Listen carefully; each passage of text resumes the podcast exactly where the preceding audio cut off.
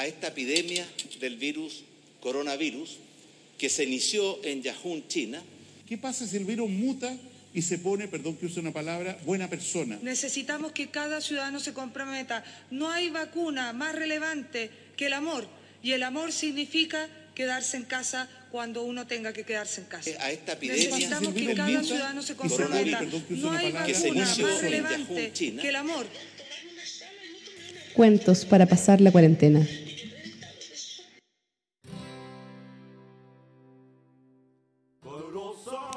Papá Noel duerme en casa, un cuento de Samantha Schweblin. La Navidad en que Papá Noel pasó la noche en casa fue la última vez que estuvimos todos juntos. Después de esa noche, papá y mamá terminaron de pelearse, pero no creo que Papá Noel haya tenido nada que ver con eso. Papá había vendido su auto unos meses antes porque había perdido el trabajo, y aunque mamá no estuvo de acuerdo, él dijo que un buen árbol de Navidad era importante esa vez, y compró uno de todas formas. Venía en una caja de cartón larga y plana y traía una hoja que explicaba cómo encajar las tres partes y abrir las ramas de forma que se viera natural. Armado era más alto que papá, era inmenso, y yo creo que por eso ese año Papá Noel durmió en nuestra casa.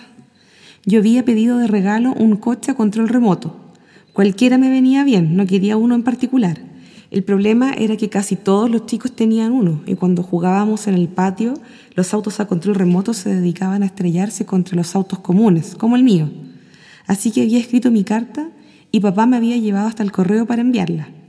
Y le dijo al tipo de la ventanilla, se la enviamos a Papá Noel y le pasó el sobre. El tipo de la ventanilla ni saludó porque había mucha gente y se ve que ya estaba cansado de tanto trabajo. La época navideña debe ser la peor para ellos. Tomó la carta, la miró y dijo, falta el código postal. Pero es para Papá Noel, dijo papá, sonrió y le guiñó un ojo. Se ve que para hacerse amigo. Y el tipo dijo, sin código postal no sale. Usted sabe que la dirección de Papá Noel no tiene código postal, dijo papá. Sin código postal no sale, dijo el tipo, y llamó al siguiente. Y entonces papá trepó el mostrador, agarró al tipo del cuello de la camisa y la carta salió.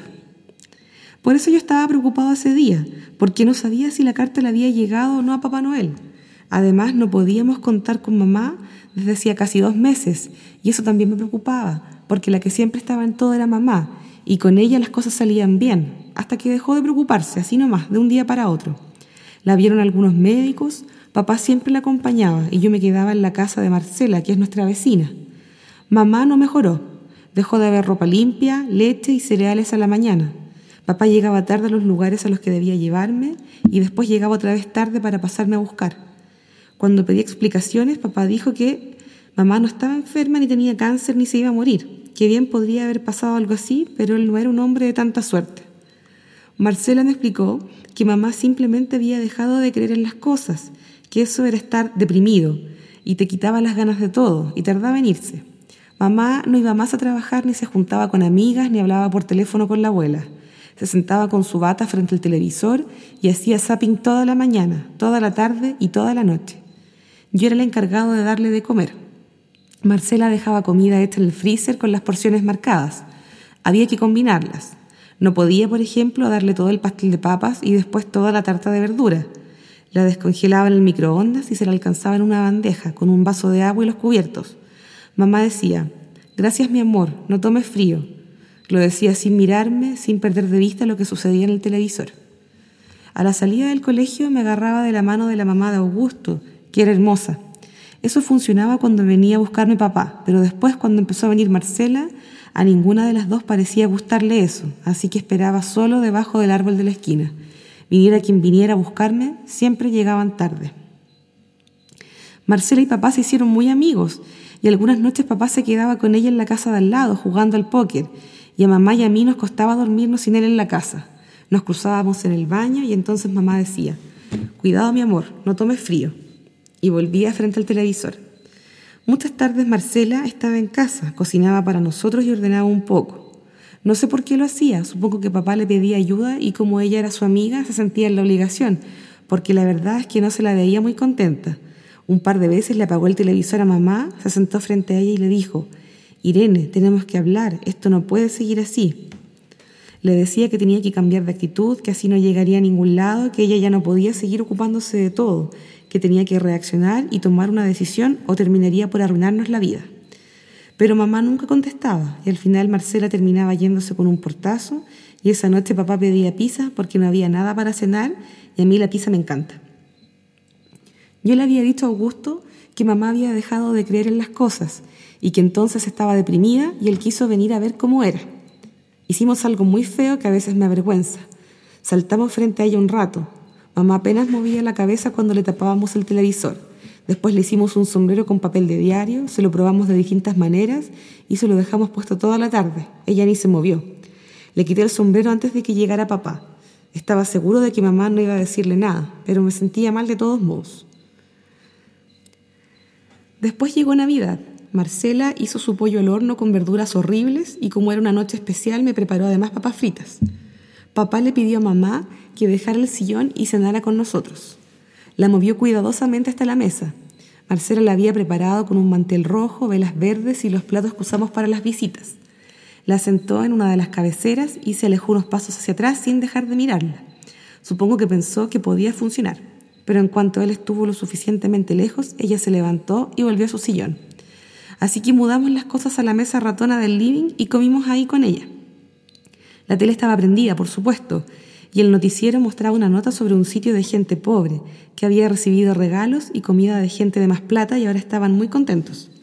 Yo estaba nervioso y miraba todo el tiempo el árbol de Navidad porque ya iban a ser las 12 y quería mi auto.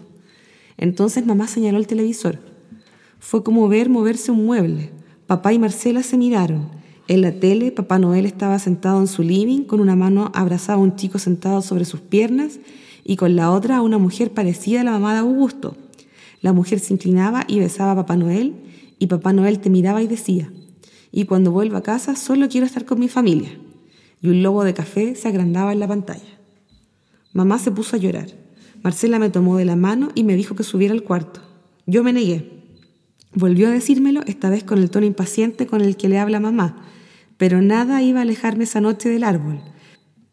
Cuando papá quiso apagar el televisor, mamá empezó a luchar con él para alejarlo, pero no lo consiguió. Sonó el timbre y yo dije, es Papá Noel. Marcela me dio una cachetada y papá le gritó. Empezaron a pelear. Y aunque mamá aprovechó para encender de nuevo el televisor, Papá Noel ya no estaba en ningún canal. El timbre volvió a sonar y papá dijo, ¿quién mierda es? Pensé que ojalá que no fuese el del correo, porque papá ya estaba de mal humor y yo no quería que volvieran a pelear. El timbre sonó muchas veces seguidas y entonces papá se cansó, fue hasta la puerta, la abrió y vio que era Papá Noel. No era tan gordo como en televisión y se lo veía cansado. No podía mantenerse en pie y se apoyaba un momento de un lado de la puerta, otro momento del otro. ¿Qué quiere? dijo papá. Soy Papá Noel, dijo Papá Noel. Y yo soy Blancanieves, dijo papá, y le cerró la puerta. Entonces mamá se levantó, corrió hasta la puerta, la abrió y Papá Noel todavía estaba ahí, tratando de sostenerse, y lo abrazó. A papá le agarró un ataque. ¿Este es el tipo, Irene? le gritó a mamá y empezó a decir malas palabras y a tratar de separarlos. Y mamá le dijo a Papá Noel, Bruno, no puedo vivir sin vos, me estoy muriendo. Papá logró separarlos y le dio a Papá Noel una trompada, y Papá Noel cayó para atrás y quedó seco sobre la entrada. Mamá empezó a gritar como loca. Yo estaba preocupado por lo que le estaba pasando a Papá Noel y porque todo esto trazaba lo del auto, aunque me alegraba ver a mamá otra vez en movimiento. Papá le dijo a mamá que iba a matarlos a los dos y mamá le dijo que si él era tan feliz con su amiga, ¿por qué ella no podía ser amiga de Papá Noel? Cosa que a mí me pareció lógica. Marcela se acercó a ayudar a Papá Noel, que empezaba a moverse en el piso, y le dio una mano para que se levantara. Entonces papá volvió a decirle de todo y mamá volvió a gritar. Marcela decía, cálmense, entremos, por favor, pero nadie la escuchaba. Papá Noel se llevó la mano a la nuca y vio que le sangraba. Escupió papá y le dijo, maricón de mierda. Y mamá le dijo a papá, maricón serás vos, hijo de puta. Y también le escupió. Le dio a Papá Noel la mano, lo hizo entrar a la casa, se lo llevó a su cuarto y se encerró. Papá se quedó como congelado y en cuanto reaccionó se dio cuenta que yo todavía seguía ahí y me mandó furioso a la cama. Yo sabía que no estaba en condiciones de discutir. Me fui al cuarto sin Navidad y sin regalo. Esperé acostado a que todo se quedara en silencio, mirando nadar en las paredes el reflejo de los peces de plástico de mi velador. No tendría mi auto control remoto, eso era clarísimo. pero Papá Noel dormía en casa esa noche y eso nos aseguraba a todos un año mucho mejor.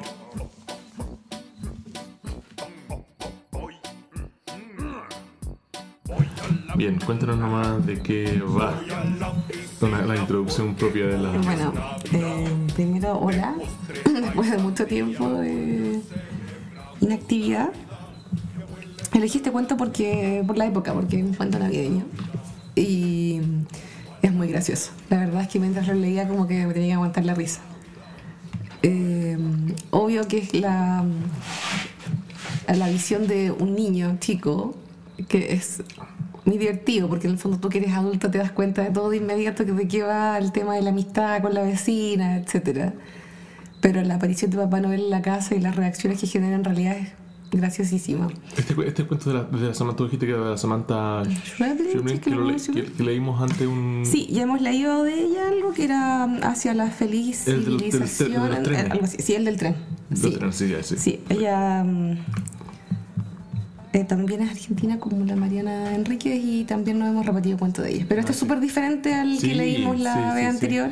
Es como casi un, un cuento especial de Navidad de los Simpsons. Es graciosísimo. Es como un papelucho contando cosas. es verdad, es verdad. Eh, me, me- Es chistoso porque, porque te esperáis, o sea, eh, esperáis la tragedia. Yo, sé- yo sé que tú empezarías la weá y, y sabéis Algo va a pasar. Claro, pues. Es un- esperáis que una, una tragedia. Pero lo, lo divertido de, la- de esta tragedia es que no es una tragedia para el, para el niño. Porque No. realmente es, es una la, la- mansa cagada en su casa, ¿cachai? Claro. Es la mansa cagada. se- Y ni siquiera recibió el regalo, encima. Sí, se, se. ¿Cómo se llama? Su se desenmascaran los amantes, los, los atados que habían tenido por, por, por años se finalmente quedan a la luz ahí. Y, pero el cabrón chico, como que no. Eso no es lo importante. po. No, porque lo importante es que está el papá Noel, está el viejo Pascuero, en la casa y tu- su mamá también está contenta, que la ha visto como un mueble todo este tiempo. Entonces eso también eh, a él lo pone bien, aunque no tenga su auto. Eh, es un cuento corto, no, no sé si tenemos tanto que comentar de él, pero Tengo algunas dudas yo. ya. ¿Su mamá estaba postrada porque estaba muy enferma? Estaba deprimida. ¿O estaba, ah, estaba deprimida? Estaba deprimida, porque en el fondo eso es lo que le explica a la vecina tan solícita que tiene, que Sí, son las cosas de mala gana, porque en el fondo es la amante del papá. Y le dice, al, al- explica al niño en el fondo qué es lo que es la depresión. Y es como ya no creer en nada, tener ganas de hacer Mm. nada, qué sé yo. Eh, y claro, al final la depresión de la señora iba por otro lado. po. A mí la duda que me queda, bueno, que me quedó cuando lo leí, era como que en el fondo el tipo este que estaba haciendo la publicidad de Papá Noel era efectivamente el que aparece en la puerta, ¿verdad? Claro, o sea, Porque era Papá Noel. Ahora lo divertido es que el tipo dice, soy Papá Noel. ¿Y qué, mierda es? Soy Papá Noel. Sí, porque cuando, cuando hablan, del, hablan de la, del comercial aparece. Hay una reacción así como media. Claro, la mamá se pone a llorar Sí, y, y queda como un poco la embarrada hasta que después llega... Llega weón en su disfraz, porque llega. Ni siquiera se cambió de ropa para Claro, como que llega y el niño es como una cosa impactante. Encima ve que le pegan combo a Papá Noel. Debe ser impactante ver como tu papá le pega al viejo Sí, Pascuero. po. hablábamos recién un poco de la. Estaba acordando un poco de, de este video de Bob Dylan, de, de estos. De estos de estos personajes que caminan por la calle con, con estos travestis, con estas cosas así, que de repente y hay peleas así como medias, medias ridículas, ¿cachai? Dentro de todo. como- igual pasan y como, que la pelea no importa. Es como un acto de esas cosas, ¿cachai? Como que, que pasan weas terribles así alrededor tuyo, pero, pero el momento no es el momento para darle, darle cuerda a esas cosas terribles, sino que es el momento de pensar en el beneficio personal. No, claro, pero además que es como linda la visión del niño, Sí, porque en el fondo él como que eh, saca lo mejor de lo peor. Mm. Saca lo mejor de la situación tan terrible que estaba viviendo su familia. Eh, y eso, eh, no sé, tenía otra duda. No, no, no. Es un lindo cuento de Navidad. ¿eh? Lindo cuento de Navidad. Un lindo cuento de Navidad. Para volver aquí a la. A la y más encima un cuento corto, cosa que podamos también retomar nuestros oyentes y. A los que nos han seguido escuchando, gracias. Sí. Gracias. Estamos con un, con un sonido de fondo de unos grillitos porque estamos en la casa que nos prestó muy amablemente un amigo. Estamos metidos como en el, en el cerro. Así que por eso se escucha de fondo el, el cantar de los grillitos. Eh, bien, esperamos retomar ahora que estamos de vacaciones. Sí, es que en realidad por eso volvimos, Sí. porque fueron meses rudos Sí. e intensos, de mucho trabajo. Y ahora que estamos de vacaciones empezamos, queremos ver si podemos grabar un, de- un par de cuentos más para tener ahí alimentada nuestra, nuestra fiel audiencia, tengo que decirlo. Así que un saludo grande para todos. Un saludo navideño. jo, jo, jo. Feliz Navidad. Feliz Navidad. Y volveremos pronto. Adiós. Adiós.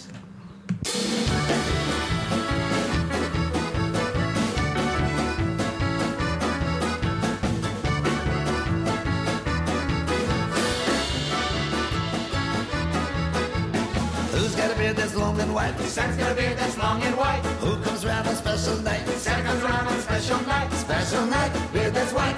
Must be Santa. Must be Santa, must be Santa, Santa Claus. Who wears boots and suit of red? Santa wears boots and suit of red. Who wears a long cap on his head? Santa wears a long cap on his head. Cap on head,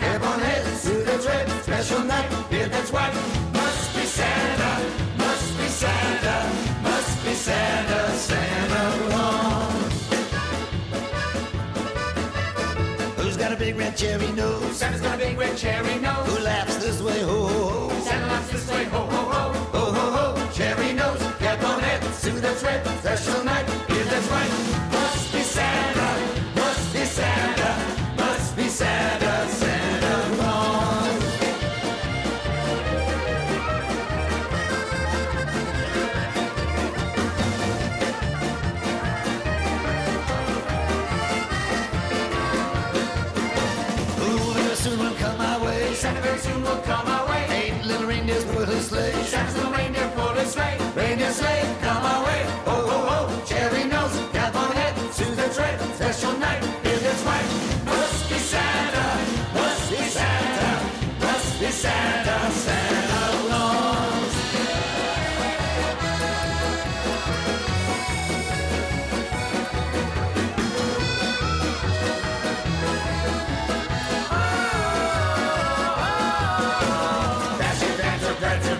Eisenhower, Kennedy, Johnson, Nixon, Dasher, Dancer, Prancer, Vixen, Carter, Reagan, Bush, and Clinton.